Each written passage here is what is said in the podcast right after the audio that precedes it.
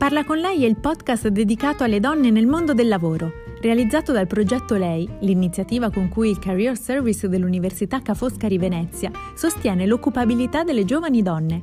In ogni episodio, professioniste di diversi settori raccontano le loro esperienze di vita e di lavoro e danno consigli su come costruire il proprio percorso di carriera. Seguici anche su Instagram e Facebook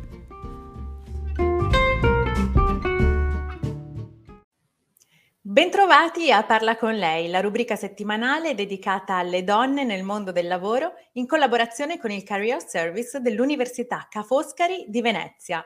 Oggi parliamo di risorse umane con Alessia Fanton, responsabile HR di Filo Blu, una società digitale acceleratore di business integrato. Ciao Alessia, benvenuta. Ciao Gloria, buongiorno, bentrovata. Grazie per essere con noi. Grazie a voi. Alessia, tu sei laureata in giurisprudenza, hai un background in ambito legale, nel 2017 sei entrata a Filo Blu come Corporate Legal Specialist, poi l'azienda è cresciuta e c'è stata la necessità di creare un reparto di HR. A quel punto sei passata anche alla gestione delle risorse umane. Come hai vissuto questa nuova sfida?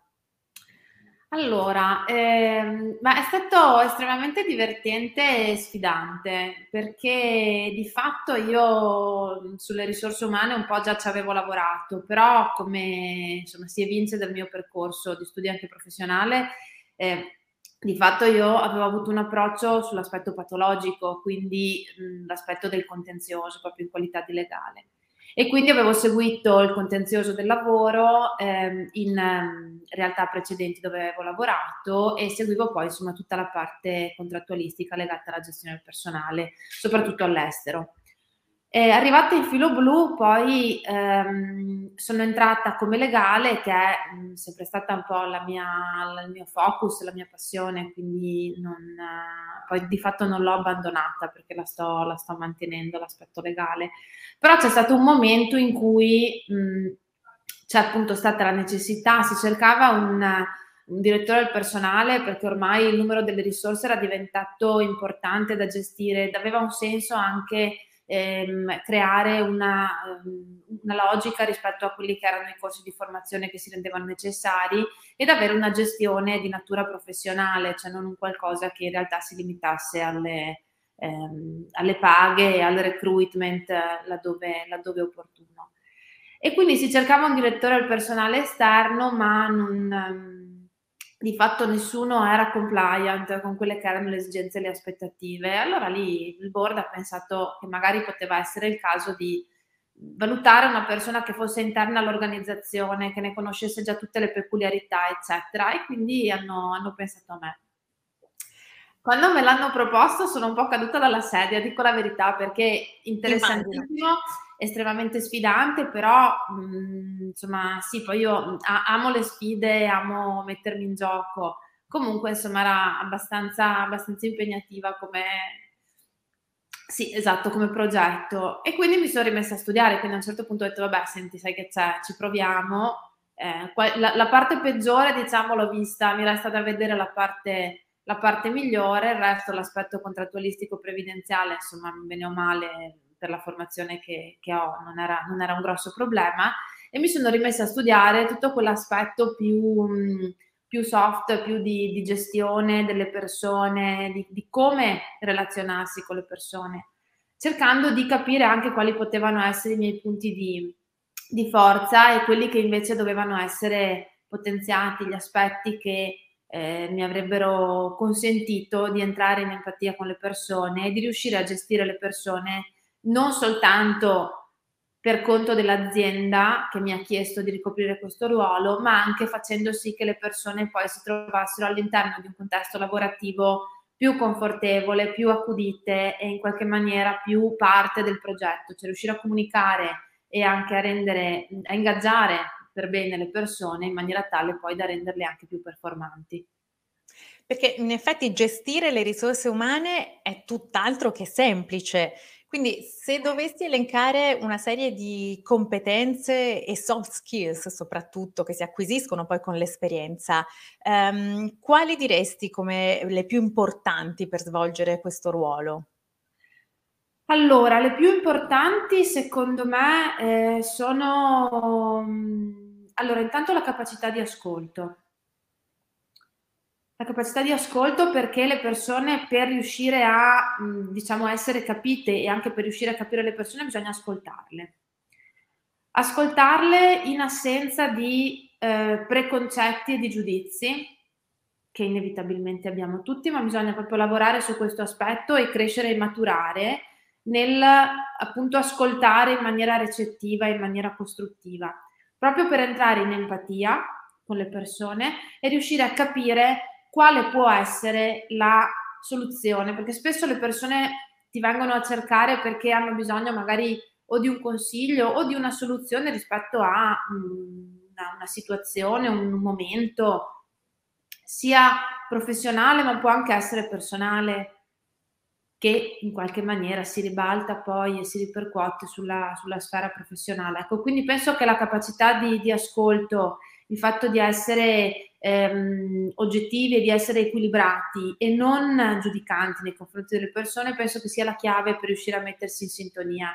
Perché c'è una cosa che a me ha sempre fatto molto sorridere ed è il fatto che si pensa nella, che le risorse umane le possono fare un po' tutti, no? dici vabbè cosa c'è, fai colloqui, si fai due chiacchiere, ok, devi gestire le persone, vabbè, capisci un attimo come funziona, invece non è così.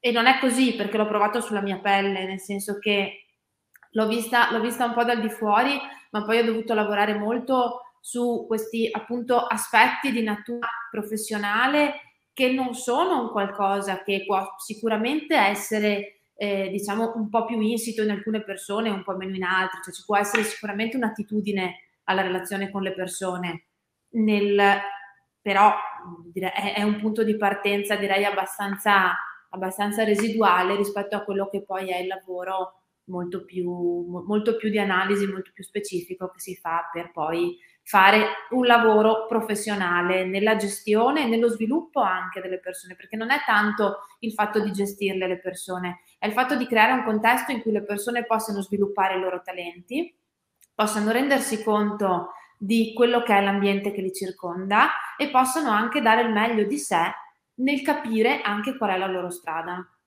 Bisogna anche essere a volte un po', un, un, po', un po', freddi, un po' rigidi, nel senso che ci sono anche dei momenti e ci sono anche de, de, dei momenti in cui le persone mh, non sono adeguate a quel luogo. Ed è importante anche saper comunicare questo tipo di, questo tipo di feedback, cioè non è, non è solo un aspetto positivo, cioè purtroppo non sempre si riescono a dare messaggi estremamente positivi, però è vero che anche nel dare un feedback che magari non è positivo, bisogna avere il giusto modo per far capire a quella persona che invece magari quello non è il suo punto di forza, ma ne ha certamente degli altri e quindi certo. bisogna lavorare insieme per svilupparli.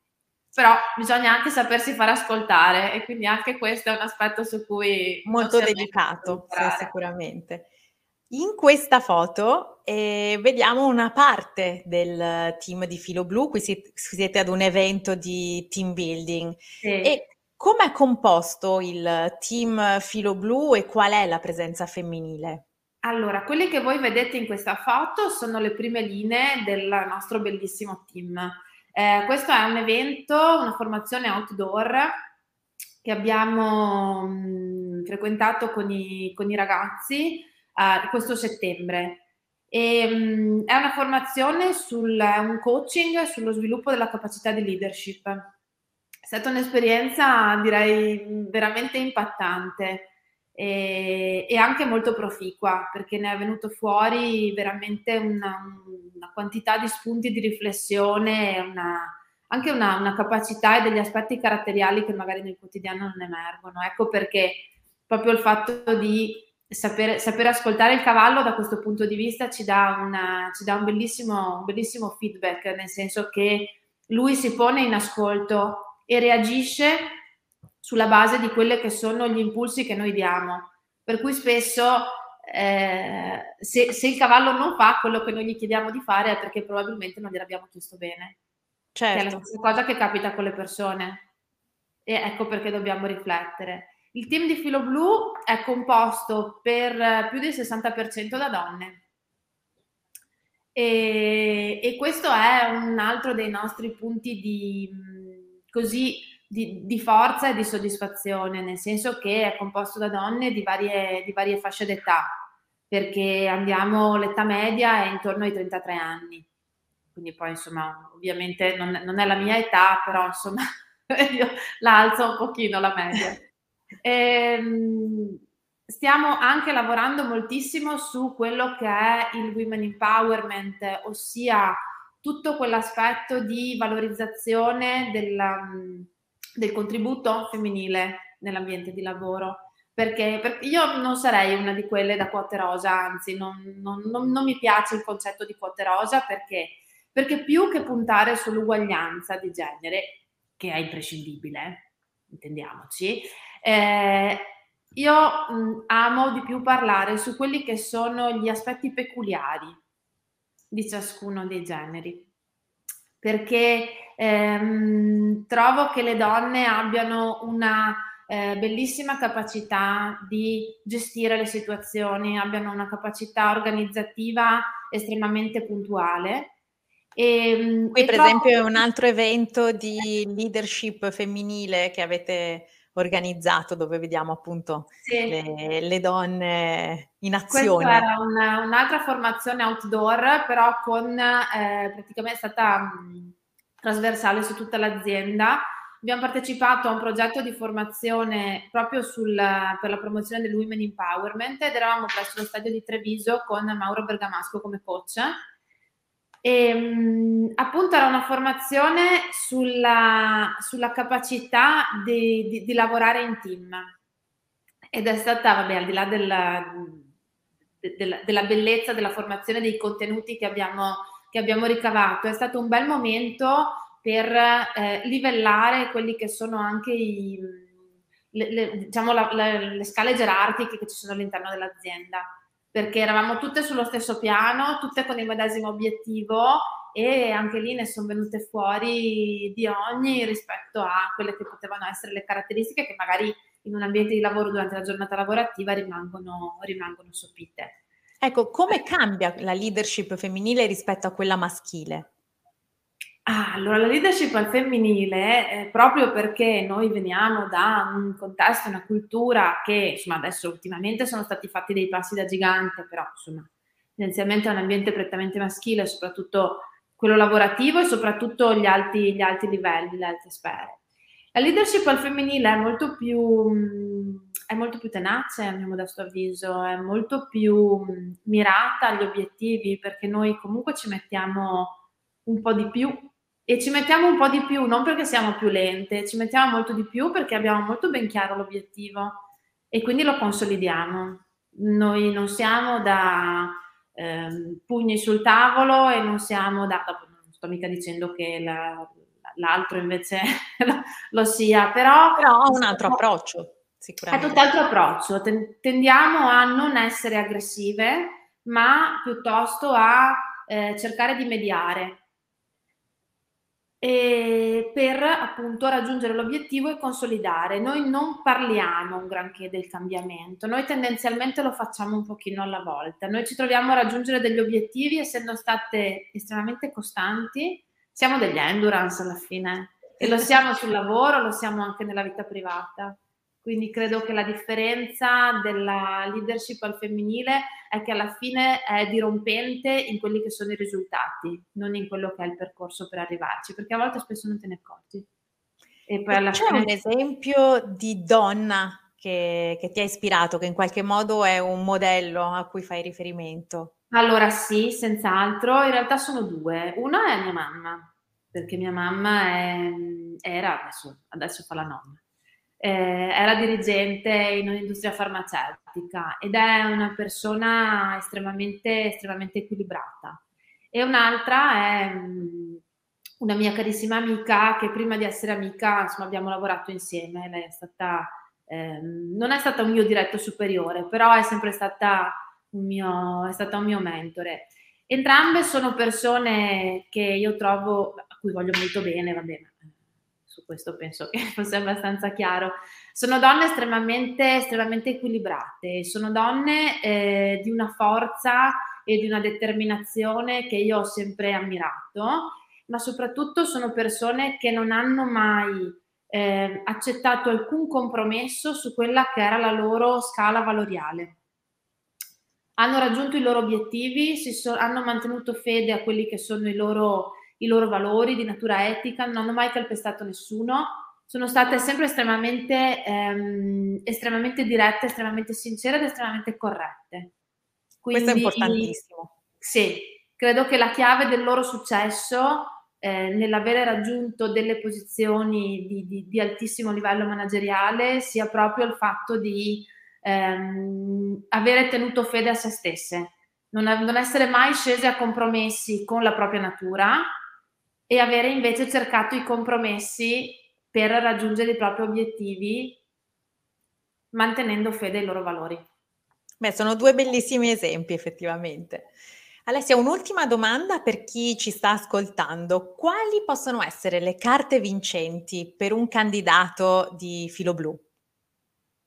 Allora, le carte vincenti per un candidato in filo blu sono senz'altro la curiosità, la flessibilità e la voglia di imparare e di mettersi in gioco. Perché io in filo blu devo dire la verità, eh, io sono una persona che ha sempre bisogno di stimoli, ehm, di interessi nuovi, di scoprire qualcosa di nuovo. E quindi eh, se non ho questo tipo di stimoli eh, finisco per annoiarmi. Ora, questa è una cosa che in filo blu non può succedere. Perché? Perché è l'azienda che cambia, è un'azienda in continua evoluzione. È vero che il mondo digitale è per definizione in continua evoluzione.